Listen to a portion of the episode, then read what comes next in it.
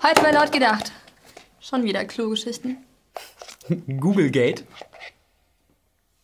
Und ein Wahlkampf-Update. Ah ja, genau.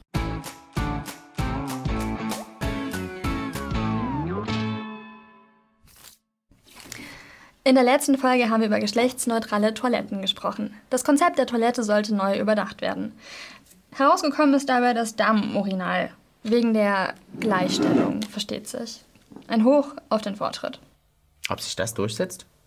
Also in Vergangenheit sind solche Projekte ja immer kläglich gescheitert. Aber wenn es um so ideologisch aufgeladene Themen gibt, da kann man sich natürlich kein Versagen leisten. Vorwärts immer, rückwärts nimmer. Auch in Nordrhein-Westfalen soll das Konzept der Toilette neu überdacht werden. Frauen sind dieses Mal Gott sei Dank nicht die Zielgruppe. Denn in NRW gehört die Toilette zur Willkommenskultur. In kosmopolitischen Kreisen wird das als kultursensibel richtig gefeiert. Der Kaiser ist nackt und es ist ihm völlig egal. Und die Aufregung um diese Toiletten versteht man da sowieso nicht. Ich meine, in mehrheitlich muslimischen Ländern gibt es sogar so eine Hocktoiletten. Und natürlich leben wir in so einem mehrheitlich muslimischen Land, nicht wahr? Ja, willkommen in der Islamischen Republik Deutschland. Wenn in Zukunft also von einer angeblichen Islamisierung gesprochen wird, dann könnt ihr direkt einsprechen. Weil die Islamisierung, die ist schon lange durch.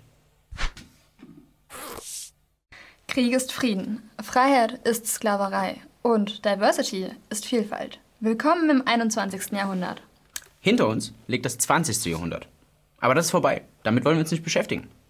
Das ist abgeschlossen. Und Leute, die dir erzählen, dass früher alles besser war, die haben gar keine Ahnung. Ja, damals, als noch nicht jeder ein Handy in der Tasche trug. Als man noch wirklich etwas wissen musste, weil man es nicht einfach mal schnell googeln konnte. Damals. Das waren noch Zeiten. Hier, ich habe mich da neulich über die europäische Geschichte informiert. Und wisst ihr, was ich dabei gefunden habe? Das hier. Google ist das Tor zur Welt. Wenn wir etwas suchen wollen, dann nutzen wir Google. Google ist sozusagen sowas wie unser großer Bruder. Wir stellen ihm Fragen, die wir sonst niemandem stellen. Deshalb weiß Google auch so viel über uns. Google ist die Zukunft. Die besten Leute arbeiten für dieses Unternehmen.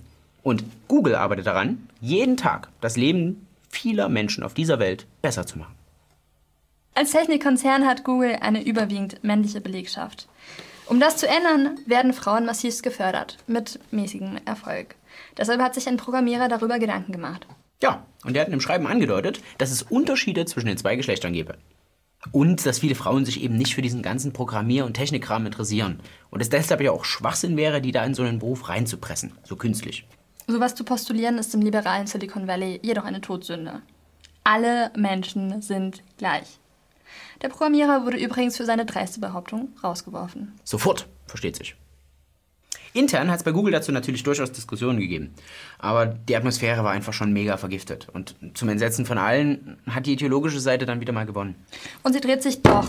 So haben Wissenschaftler in Deutschland herausgefunden, dass Frauen Fähigkeiten besitzen, die sie zum Gewinner der Digitalisierung werden lassen. So besitzen Frauen nämlich viel mehr als Männer ein Übermaß an Empathie und sozialen Fähigkeiten. Ey, kann ich deine Telefonnummer haben?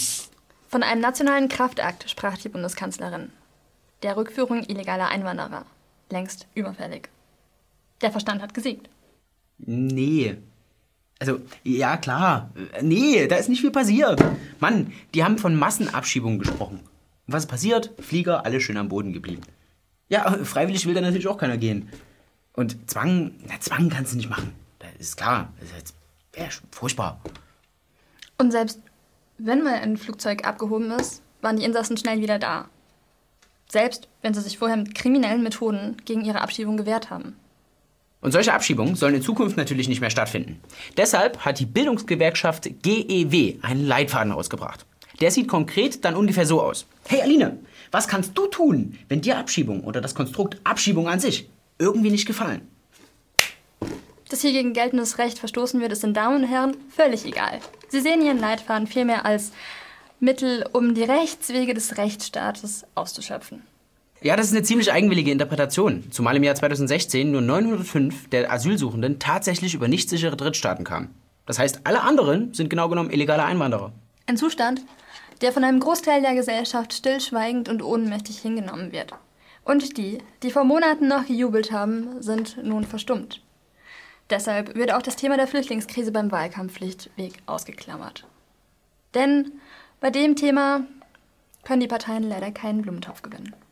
Ja, und während Merkels Wahlkampfoffensive ganz tief im Morast versinkt, zieht schon ein neues Gewitter auf.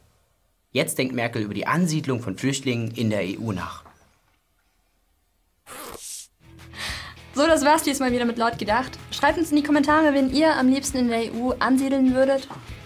Und seid auch nächste Woche wieder dabei. Wenn ihr noch keine Patreons seid, dann werdet gefälligst welche, solange wir noch Patreon haben und nicht gelöscht sind. Und bis dahin dabei sein, dabei bleiben und hoffen, dass ich bis nächste Woche noch lebe. Philipp, jetzt komm endlich wieder zurück!